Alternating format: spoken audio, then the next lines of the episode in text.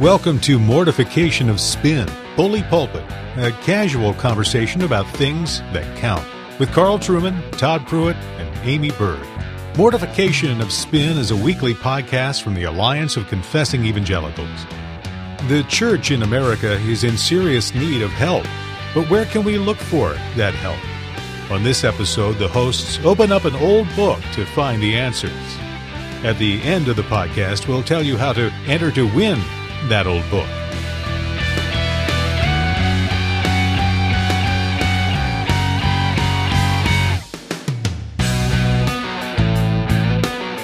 Welcome to Mortification of Spin Bully Pulpit. Today we're doing the first of what may well be a, a number of podcasts, picking up on themes and reflecting upon uh, an extremely important republication, and that is the republication not of the covenant of works, as some of our friends out west might uh, be thinking at this point, but of the Church of Christ by James Bannerman, a classic of Scottish Presbyterian theory, uh, expression of great expression of Presbyterian polity, which in the new edition from Banner of Truth has been massively improved by the addition of an outstanding introductory foreword by somebody, well, modesty forbids me from mentioning this person's name on air. Put it this way the purchase price, it's worth it just for the foreword. anyway, one of the reasons why James Bannerman's work is significant at this particular moment in time, interestingly enough, is that the tsunami that is descending upon us at this particular point in time relative to cultural and political issues in the wider world has really made it very clear that those churches that do not have a strong sense of self identity, which requires, of course, a clear polity and an elaborate confession of faith, stand very little chance of being able to, I would suggest, keep their people on board, given all of the cultural pressures that are coming, and secondly, offer an articulate and well thought out response to many of the cultural challenges. In this context, polity and elaborate confession are going to be absolutely vital. And James Bannerman speaks, among many other things, to precisely those two points. Mm.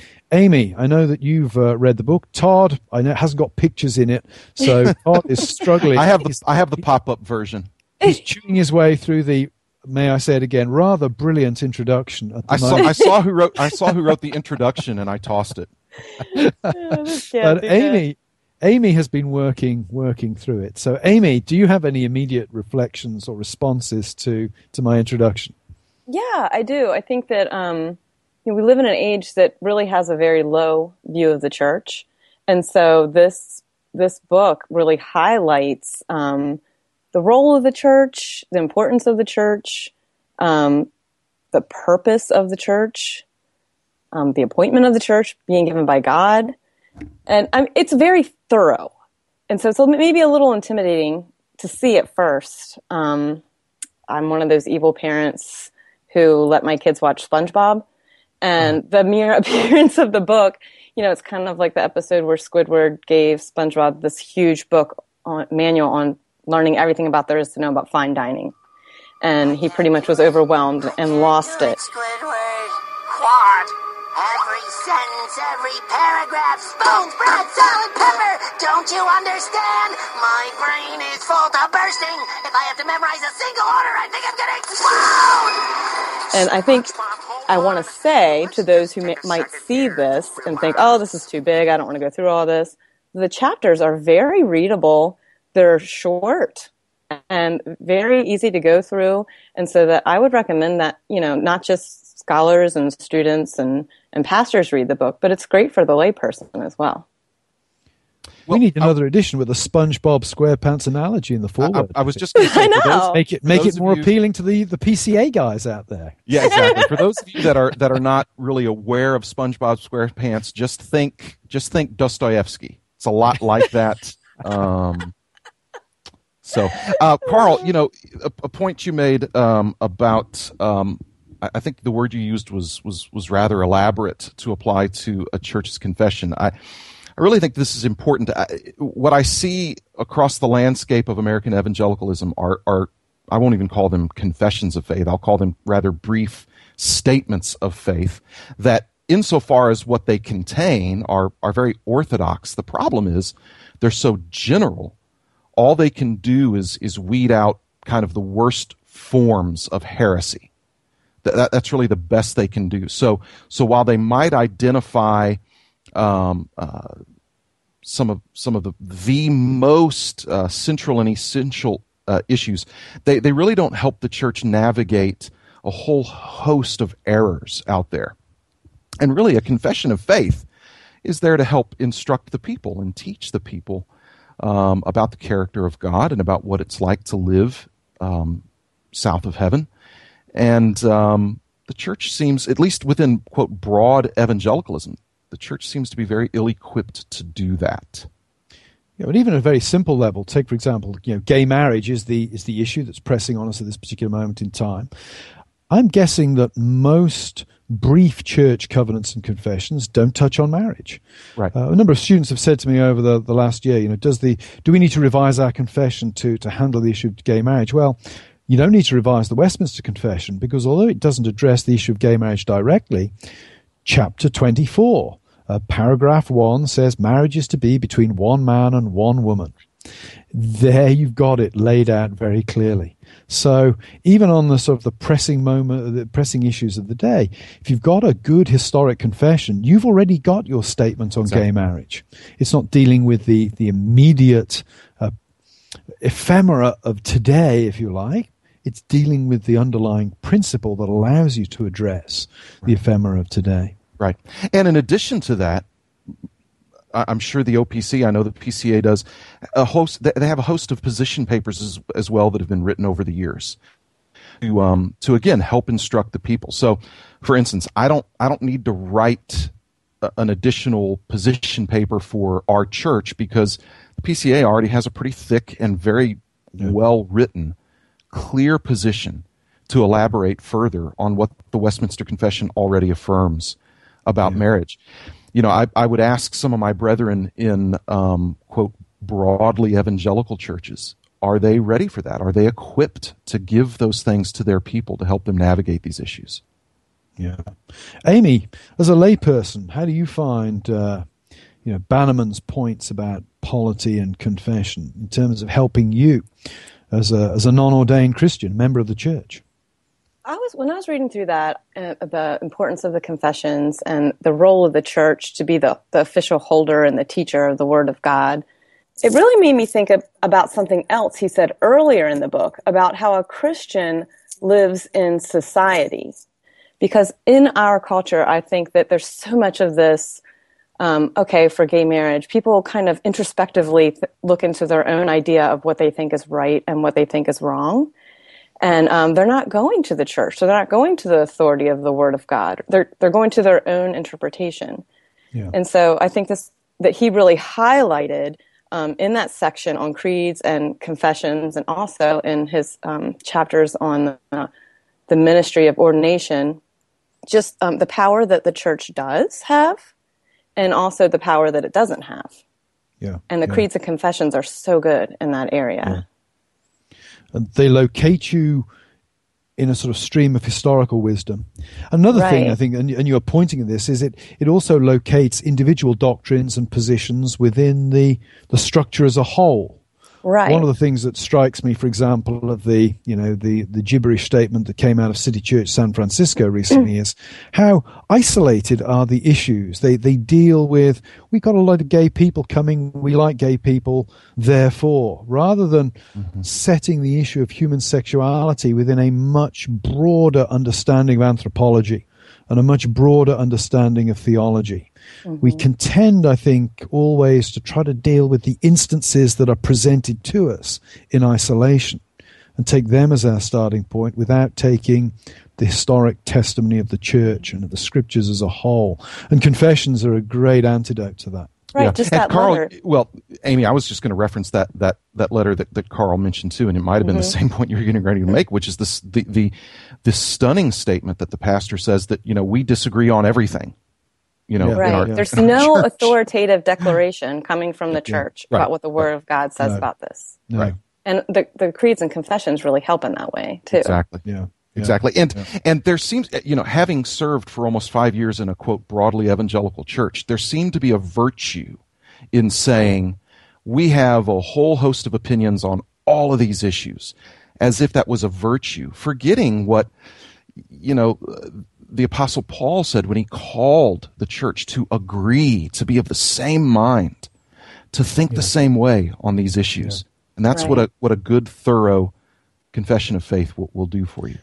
And it gives you a good solid ground for discipleship because the members of our churches are going to come under huge pressure to conform to conform not just their behavior but their thinking to the standards of the world around. And if all you've got is is a 10 point statement or a mm-hmm. bunch of sound bites you're not going to be able to give people the coherent theological structure that will be able to take the strain that is going to be applied to it by mm. the wider cultural pressure at this point. So, again, it takes me back to a point I made in the Creedal Imperative that confessions of faith are excellent pedagogical mm-hmm. documents because Right. they set a roadmap before the congregation of you, you may not believe all this when you join the church, but this represents a healthy and comprehensive Christian approach to life, and, and we are going to try to move you along towards embracing as much of this as possible. Right. And that you make a comment, Carl, in, in that book, The Creedal Imperative, uh, along those lines about how the, the, the word you use is that it, it, they're aspirational. These, Yeah. these confessions of faith, they represent the aspirations of the office holders of the church to say, do you have to have all of this knowledge to join the church? No, you have to confess Jesus Christ as Lord, be baptized. But we have aspirations for you. We love you and we have a wonderful plan for your life. We, you know, we, we want to see you grow in your knowledge of God. And, uh, and, and that's part of what the confessions do. Bannerman Yeah, makes the yeah. point that the confessions help us to to hold fast to our confession of hope, which you know is a command given to us in Scripture to persevere, uh, to teach, like you were saying, and then also to give us assurance about the teaching from the Word of God, and it confirms and affirms what the Word of God is saying, and gives us assurance in that. And I just found that really helpful. I mean, how is that not helpful for a layperson? Right. And that there's Yeah, this yeah. long history of, of people who have agreed on these things, who have Yeah. read the Bible and come to a consensus of this is what it means. Yeah, yeah. The church that doesn't know what it believes doesn't know what it is. Yeah. And that church mm. stands no chance in the coming cultural uh, ambience we're going to find ourselves in in the United States and across the Western world at this particular point. Right.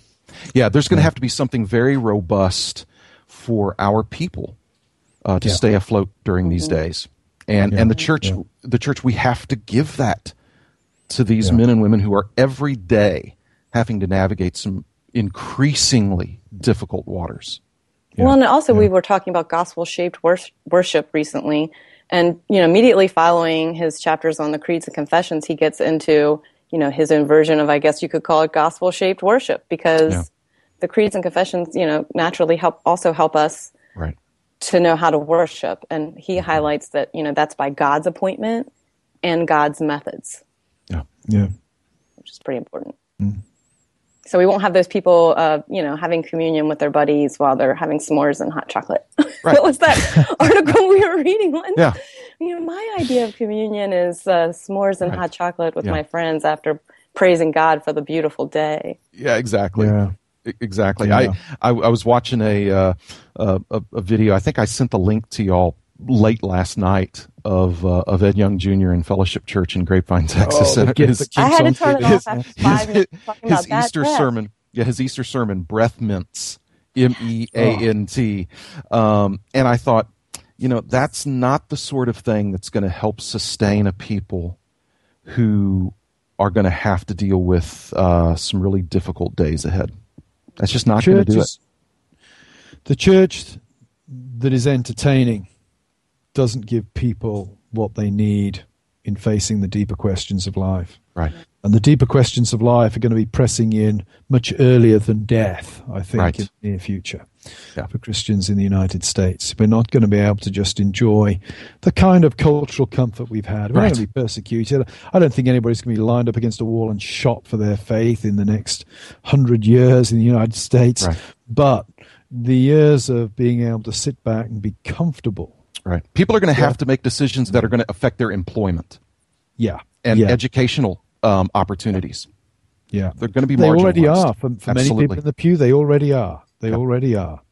So we have we have some tough times ahead, and we need to make sure that we are properly grounded in the historic faith as once given to the saints, Mm-hmm. and that requires a confession and it requires polity.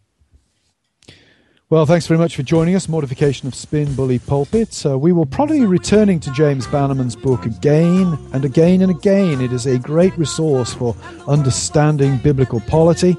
In the meantime, we look forward to joining with you next time.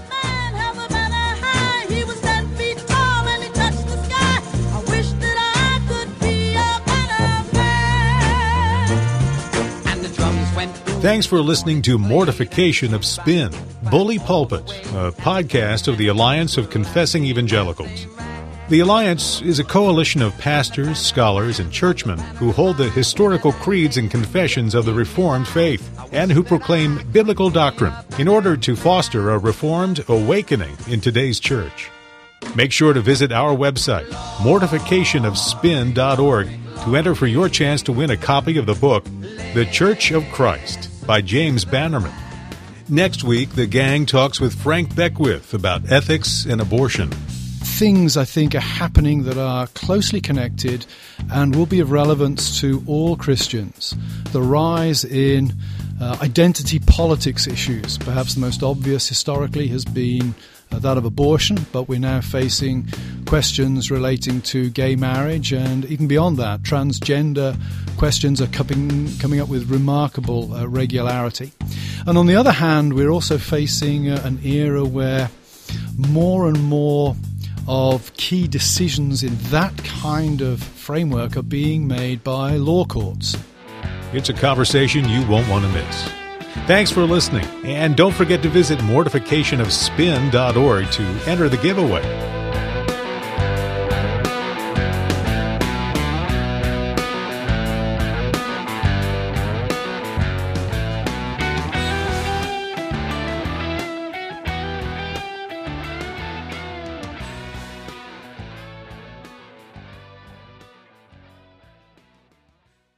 Well, welcome to Mortification of. Sorry, I've completely. What are we? Mortification of Spin. That's right. That's my William, William Shatner line. Completely heck are forgotten. Who are? Who am I? Where? Who are you two? Why am I here? I, I recognise Aimee, but who's the other guy?